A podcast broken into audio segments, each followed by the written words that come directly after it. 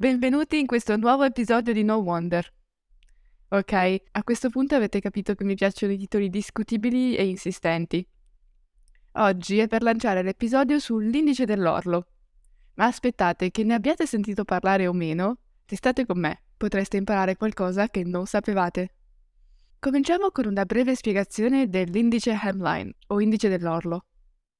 Questo indice mostra apparentemente la correlazione tra la lunghezza delle gonne delle donne, quindi l'orlo, e il contesto economico in cui si trovano. L'indice dell'orlo è spesso erroneamente attribuito all'economista George Taylor nel 1929.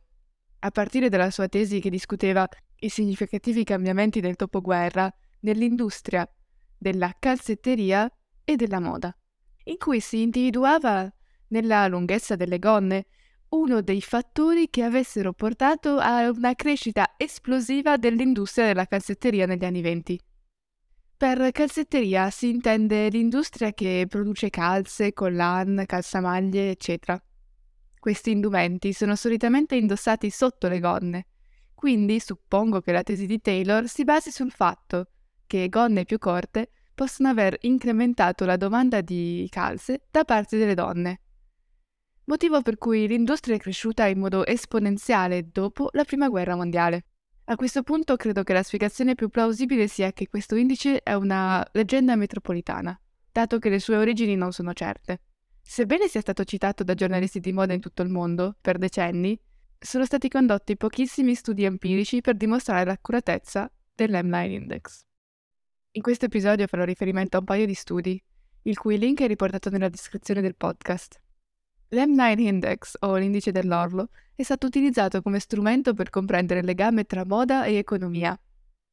La teoria suggerisce che la lunghezza degli orli delle donne sia un indicatore dello stato dell'economia, con orli più lunghi nei periodi economici ribassisti, ovvero recessivi, e orli più corti nei periodi economici rialzisti, ovvero prosperi. L'indice è visto come un riflesso delle norme e degli atteggiamenti della società nei confronti dell'economia e della moda. Nei periodi di prosperità e ottimismo, gli orli più corti possono simboleggiare spensieratezza e audacia, nonché la volontà di abbracciare il cambiamento e nuove idee. D'altro canto, gli orli più lunghi, in tempi di difficoltà economiche, possono riflettere atteggiamenti più conservativi e riservati, nonché un desiderio di stabilità e sicurezza.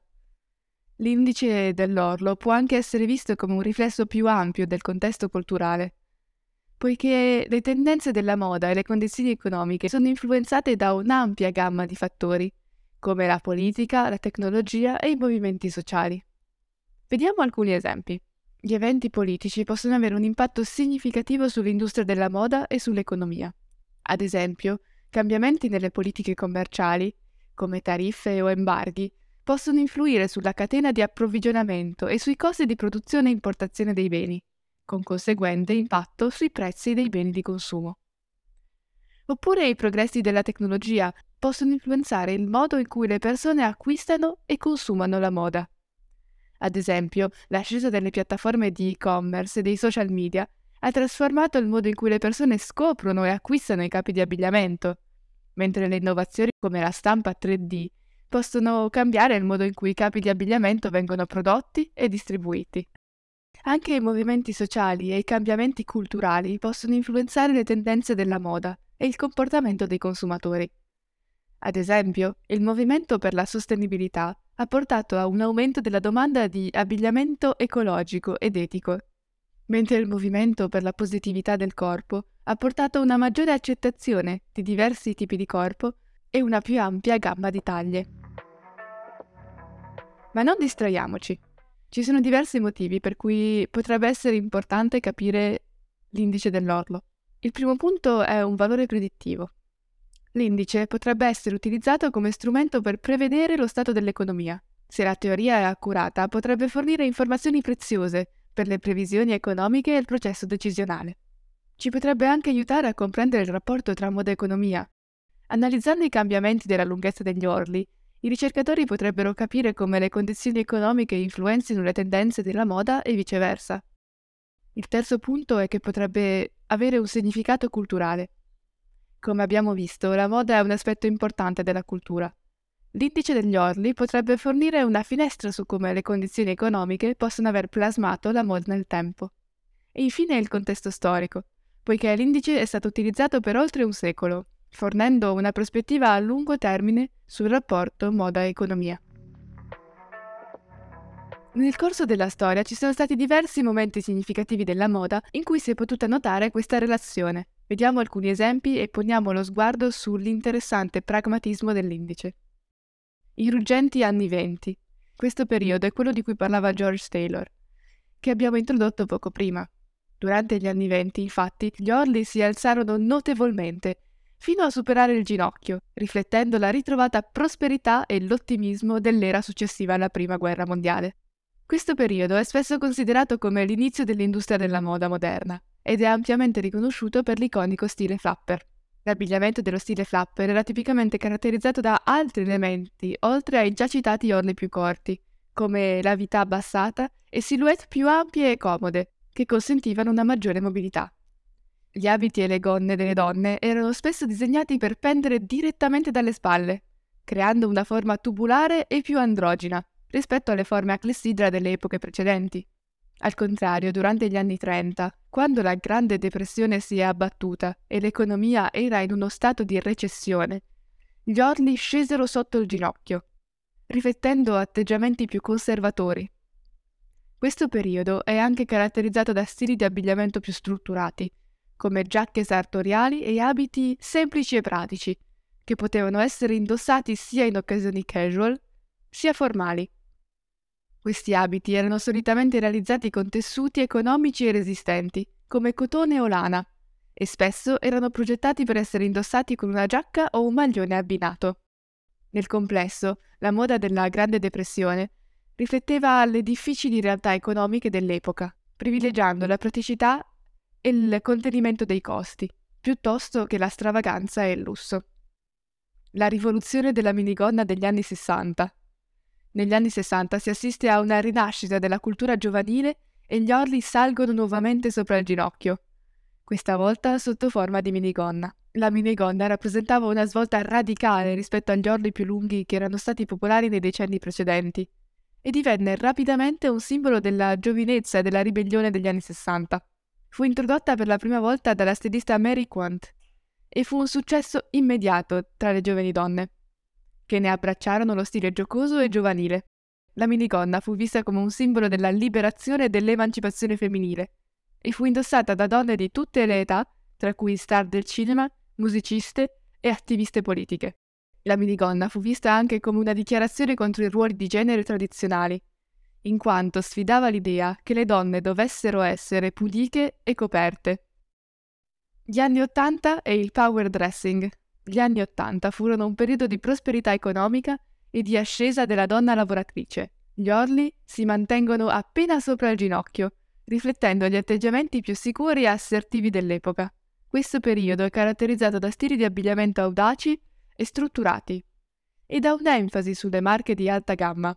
Il power dressing era visto come un modo per le donne di affermare la propria presenza sul posto di lavoro e di competere con gli uomini su un piano di parità. Era anche visto come un modo per le donne di esprimere la propria individualità e di distinguersi in un mare di abiti più tradizionali e conservatori. La tendenza del power dressing iniziò a svanire verso la fine degli anni Ottanta, quando la moda femminile iniziò a spostarsi verso stili più rilassati e casual. Tuttavia la sua influenza è ancora visibile nella moda di oggi, in particolare nella popolarità di giacche e blazer sartoriali e nella continua enfasi sulla fiducia e sull'emancipazione nella moda femminile. Tuttavia, la storia non è sempre così evidente. Infatti, dall'articolo di David Gilbert del 2017, vediamo che sulla scia del crollo finanziario del 2008 è apparsa una nuova figura, quella del o della recessionista. L'enfasi era sull'utilizzo della recessione economica per battere il sistema attraverso l'acquisto di classici sotto forma di investimento e l'uso di abiti antichi e di seconda mano di alta qualità.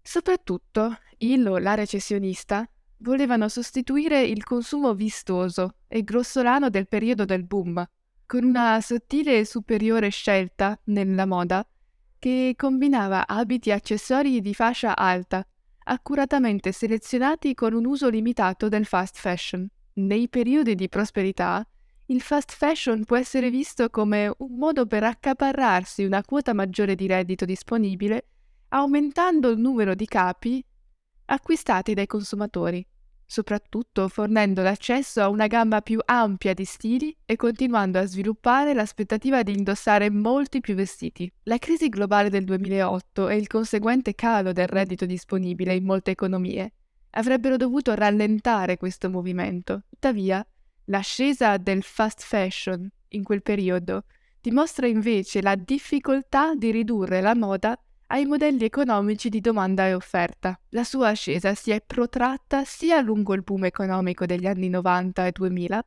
sia nel successivo periodo di recessione e austerità, in contrasto con la figura del recessionista. Mi spiego meglio. Nelle economie di espansione, il modello di consumo accelerato di abbigliamento e di stili, relativamente poco costosi ma molto diversi, può essere visto come un modo per massimizzare i profitti, accelerando i cicli dei marchi e degli stili, cosa che non dovrebbe necessariamente accadere in periodi di recessione. Eppure, i dati nel periodo post-crisi raccontano una storia molto diversa il fast fashion si è rivelato un mercato relativamente robusto nei paesi in cui il reddito disponibile è calato in modo significativo, come il Regno Unito e la Spagna, e ha registrato performance superiori a quelle di altri settori dell'industria.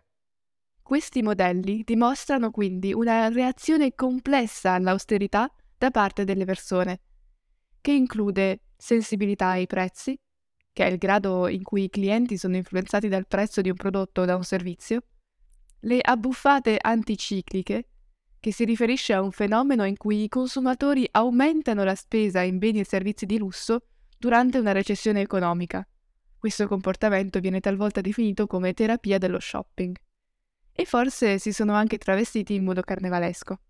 I tradizionali punti di vista macroeconomici e microeconomici non spiegano completamente la connessione tra moda e cicli, ovvero i modelli di crescita e contrazione economica che si verificano nel tempo. Inoltre, alcuni punti di vista più critici sul capitalismo, che mirano a contrastare e mettere in discussione il sistema economico prevalente, tendono a ignorare o minimizzare l'importanza della moda. Ciò significa che la moda, anziché essere una caratteristica principale del sistema capitalistico, e dei suoi effetti sulla società e sull'ambiente, è spesso considerata una preoccupazione secondaria o periferica. Basta con questi discorsi teorici. Ho potuto raccogliere una serie di studi che hanno testato empiricamente l'indice dell'orlo. Come previsto, non giungono a una conclusione comune. Primo, nel 2020, conclude dicendo che non ci sono prove sufficienti per dimostrare la concretezza dell'indice mentre un altro più vecchio, del 2010, conferma l'autenticità dell'indice, ma precisa che è retrodatato di tre anni dalle effettive fluttuazioni del mercato. Ciò significa che l'indice non si basa sulle fluttuazioni di mercato attuali o immediate, ma piuttosto su tendenze già verificatesi. Quindi, le variazioni della lunghezza dell'orlo, che si osservano oggi, possono riflettere condizioni economiche presenti tre anni fa, questo sfasamento temporale è importante da considerare perché ci vuole tempo prima che i cambiamenti dell'economia si riflettano nelle tendenze della moda. Ad esempio, se oggi l'economia sta andando bene, potrebbe essere necessario un certo periodo di tempo per adeguarsi, in quanto gli stilisti e i rivenditori hanno bisogno di tempo per sviluppare e produrre nuovi stili. Questo secondo studio ha analizzato anche la relazione inversa ovvero se l'orlo avesse un impatto sulla cronologia e più in generale sull'economia, utilizzando la cronologia NBER, che si riferisce alla datazione ufficiale dei cicli economici statunitensi da parte del National Bureau of Economic Research. In modo rassicurante hanno scoperto che non esiste una relazione di questo tipo, né attuale né con un effetto ritardato. Personalmente troverei molto preoccupante che le attuali tendenze possano avere un impatto diretto sulle economie dei paesi. Per concludere, ricapitoliamo i punti principali dell'episodio di oggi. L'M-Line Index è molto probabilmente una leggenda metropolitana, utilizzata come strumento per comprendere il legame tra moda ed economia. Suggerisce che la lunghezza degli orli delle gonne delle donne riflette lo stato dell'economia, con orli più corti nei periodi di buona economia e orli più lunghi in condizioni economiche peggiori. L'indice fornisce una prospettiva unica sul rapporto tra moda e economia, riflette i valori e le credenze e gli atteggiamenti della società e fornisce un contesto storico dell'evoluzione della moda.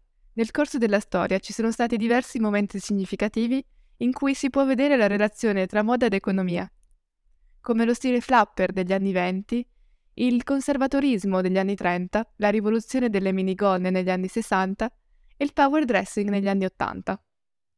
Tuttavia, nel mondo di oggi, l'indice è diventato meno affidabile come predittore dell'economia, poiché le tendenze della moda sono influenzate da una gamma più ampia di fattori, come le politiche, la tecnologia e i movimenti sociali. Permettetemi ora di fare un'ipotesi, come riflessione finale. Sapendo che al momento non possiamo dimostrare l'efficacia dell'indice a causa di ricerche contrastanti, e sapendo anche che in alcuni casi il ritorno all'acquisto di capi classici e all'uso di abiti antichi e di seconda mano è stato correlato a un'economia in discesa, non è forse questa la stessa tendenza a cui stiamo assistendo ora? Sicuramente la crescente popolarità del thrifting o dell'acquisto di abiti di seconda mano è spinta come ribellione all'industria insostenibile e inetica del fast fashion, che attualmente sta divorando il nostro pianeta e le nostre persone. Ma è comunque una correlazione plausibile. Che ne pensate?